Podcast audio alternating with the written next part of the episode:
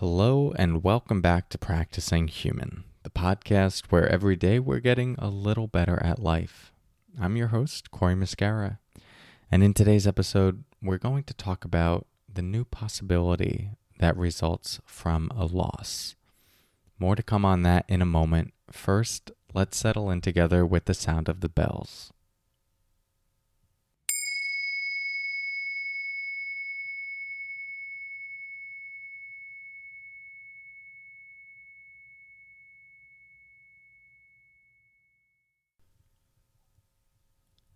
So, today's episode is going to follow along the theme of what I introduced yesterday, which was the idea of learned hopefulness based on a book by Dr. Dan Tomasulo that I am really enjoying.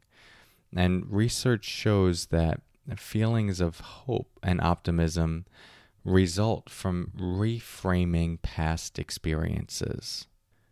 And so, the exercise I'm going to share with you today as outlined in the book, but as originally researched by Dr. Tayyab Rashid and Dr. Martin Seligman, can help you understand how darkness can shift to light in your own life. So, this exercise is, is pretty simple. It involves two steps. Step one is you write about three moments in your life when a negative event led to an unforeseen positive consequence. So, Uh, something important was lost, but another opportunity presented itself that otherwise might not have. So you closed one door on one thing, but it it opened up another door. And I think we can all reflect on past experiences where that has been the case. The important thing here is that the second door could not have been opened unless the first one closed. So, step one is just to reflect on three events where that happened, three moments in your life. Step two is then to look at those examples and in a journal or reflecting to yourself, just think about or write about the circumstances that surrounded the event. And if something like that were to happen now, would you respond differently? Were there actions you took at the time that helped you bring about a, a positive development? That you could bring into this moment. And so as Dan describes in this book, it's a it's a great way to start to learn hopefulness because we see that we've been through difficult experiences, uncertain experiences and painful experiences in the past. But many of those have led to positive outcomes. And I know that can feel hard to say because I, I, don't want to say that all negative events lead to positive outcomes. There are certainly events that we wish didn't occur that really leave a mark and we might still be recovering from.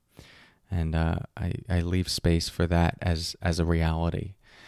And, you know, in my teachings over the years and, and just also for myself, I know a lot of my most powerful, insightful, and positive growth moments have come from periods of intense pain, fear, uncertainty, and confusion.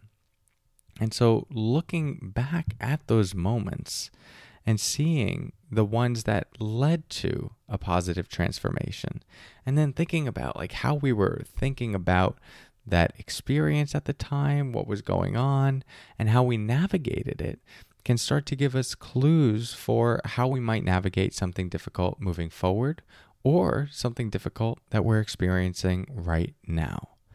So, this is a, an exercise you could do. You could write it down or you can reflect on it. Either one is powerful. But the important takeaway is to start to see by looking at your own experience, not just positive thinking, but really looking at past evidence that these negative experiences are something you can get through and not just get through, but grow from.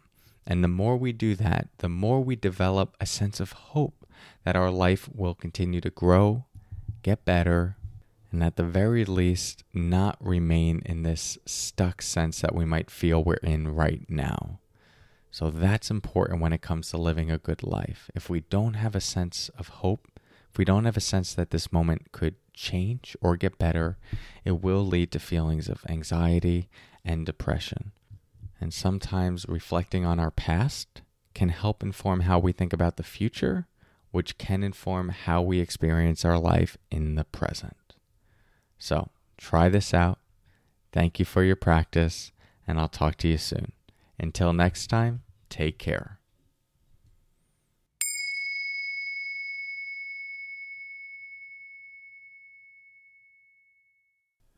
Hey, before you go, just a, a, quick heads up if you're not following me on social media, specifically Instagram and Facebook, uh, you might want to, just because in the last month or so, I've really uh, ramped up the amount that I'm sharing there, often up to three posts a day.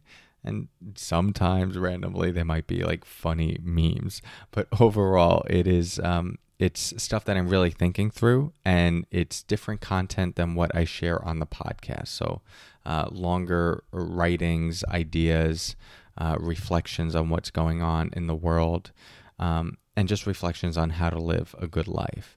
And so, if you if you're interested, in, if you're enjoying the podcast and you're interested in these teachings, and you want to go deeper, um, that is another place to get uh, free access to to what I'm thinking about and teachings that I do think that uh, can help us get a little better at life each day. Um, so you can find those at Corey Muscara on Instagram or facebook.com forward slash Corey Muscara. Also, if you would like uh, some free resources to accompany this podcast, especially if you're new, um, you can get guided meditations, book recommendations, app recommendations, um, all these different resources to really help supplement the journey here.